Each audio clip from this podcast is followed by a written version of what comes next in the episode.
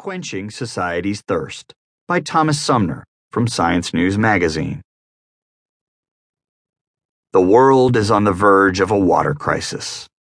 Rainfall shifts caused by climate change, plus the escalating water demands of a growing world population, threaten society's ability to meet its mounting needs. By 2025, the United Nations predicts 2.4 billion people will live in regions of intense